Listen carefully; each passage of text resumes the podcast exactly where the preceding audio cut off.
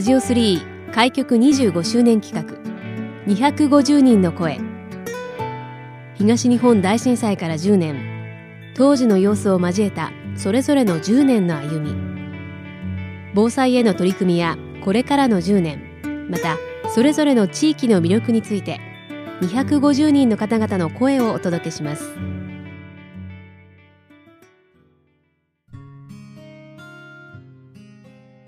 この時間のゲストをご紹介します。仙台タウン情報 S スタイル副編集長山口かなさんをお迎えしました。よろしくお願いします。よろしくお願いします。ラジオ3開局25周年企画250人の声、えー、今日は100人目のお客様ということになりました。光栄でございます、はいえー、山口かなさん改めましてあの、肩書き S スタイルの副編集長とお伝えしましたが、はい、えー、もう S スタイルに携わるようになってからどれぐらいになるんですか？えー、っとですね2010何年入社だ？入でも入社7年8年とかそんなもんですかね。はい。で入社して以来ずっと S スタイルなのでもうその数7年8年 S スタイルに携わっておりますね、うんはい、そして今現在は、まあ、編集長が、はい、えー、産休中ということもございまして、はい、副編集長としてもう、うん、なんて言うんでしょうね。もう S スタイルの発行もすべてこう、まあそうですね、管理チェックされてる立場ということになりますね。はい、やらせていただいております。はいあのこの番組ではその、まあ、震災から10年というところもありましてこの10年をちょっと振り返っていただくという番組にはなるんですが、はい、山口さんはこの10年前というと、はい、どういった状況だったんでしょうか？えーとですね、私あのずっと宮城県生まれ宮城県育ちで大学までずっと宮城にいたんですけど、えー、と就職で一旦東京に出てましてちょうど震災があった時は、えーと、テレビ番組の制作会社で働いており、えーと、某テレビ局の朝の情報番組の制作スタッフとして働いてましたね。はい、はい、東京にいらっしゃる時にでは震災を体験されたと。そうですね。はい。はい。まあでもその報道だったりテレビ局に近い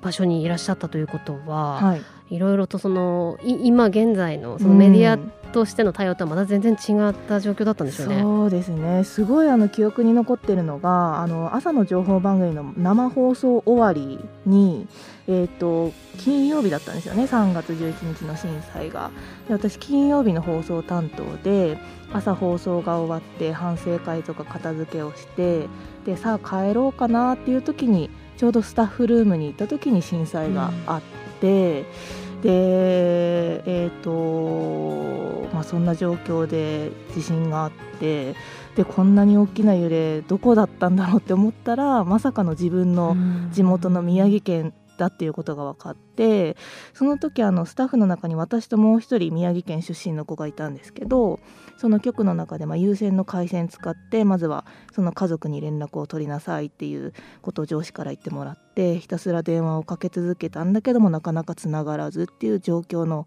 中テレビ局なのでそのいろんなあの各地からその情報というかあの映像が流れてくるのでもうリアルタイムであの仙台空港とかにこう津波がわーって押し寄せる光景とかを目の当たりにして映像で、はい、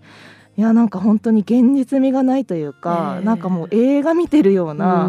感じですごく怖かったのは覚えてますね。はいまあ、でも地元から離れたところでその映像を見ていると、はい、よりやはりご家族のことだったり地元のことが心配だったんじゃないですか？そうですね。なのでもう本当に泣きながら電話をかけてたなっていう当時の記憶があるんですけど結果してまあその日のうちにあの家族には幸いにも電話がつながりまして無事が確認できたっていうのがあったんですけど、えー、ともうその翌日から本当にもうスタッフ全員集められてあのちっちゃいカメラ持って持てる人はとりあえずもういろんな情報をかき集めてこいっていうことでもう仕事に動いていたっていうのが当時でしたね。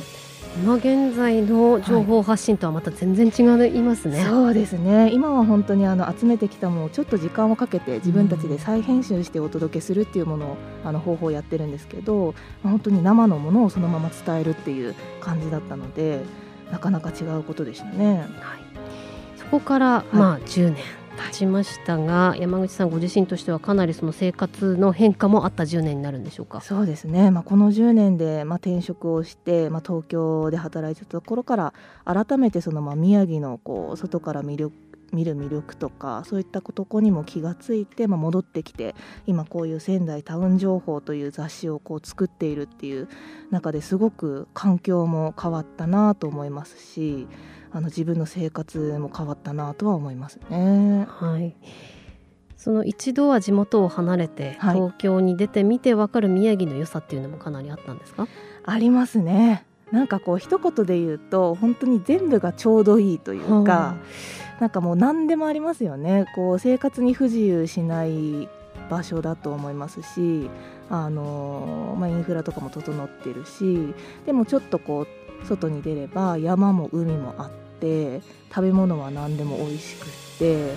空気も美味しくってみたいな場所は結構本当に全国各地でも稀有なところだなとは思うのでそれは改めても宮城の魅力だなと思います。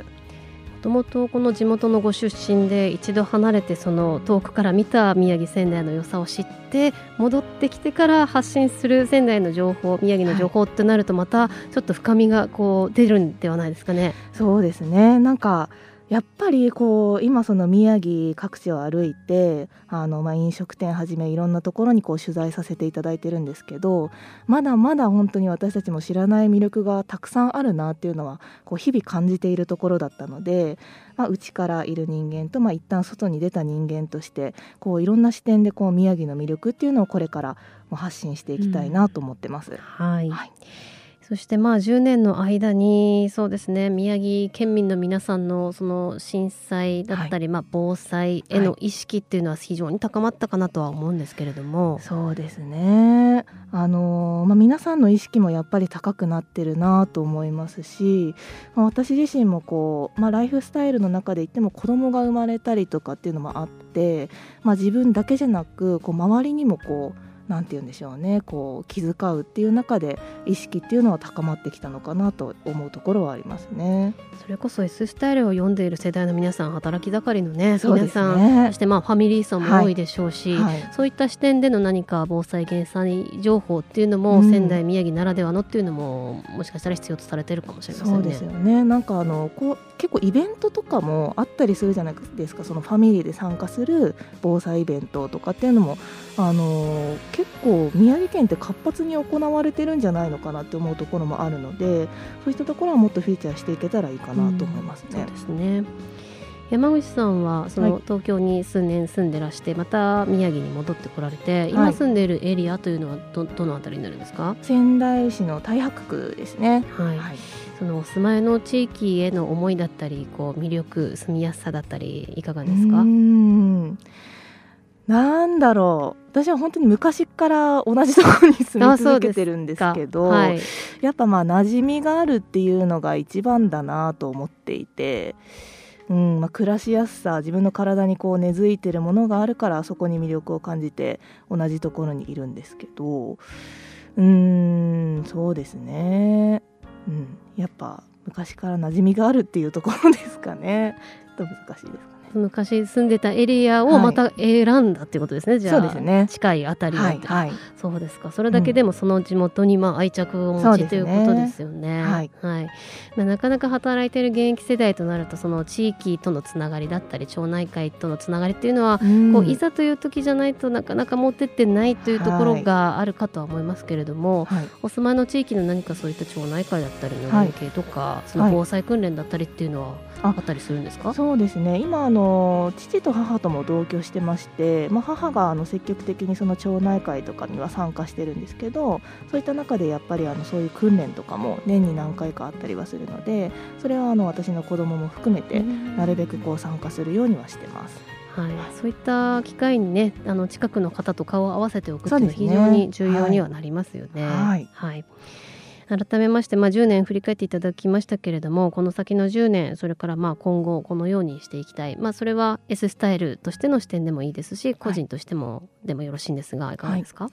そうですね。やっぱり今はあの、まあ、仙台タウン情報という冠のついてる雑誌を発行しているので、まあ、そこにあの責任を持ちながら、まあ、本当にまあ防災のこととかも含めてあの宮城仙台の魅力っていうのをこう改めてあの多くの人に向けて発信していきたいなというふうに考えてます。はい、はい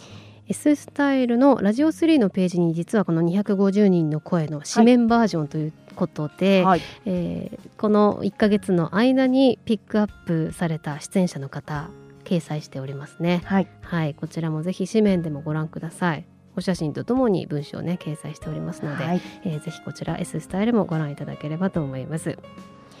この時間は S スタイル副編集長の山口かなさんにお話をお伺いしました。ありがとうございました。ありがとうございました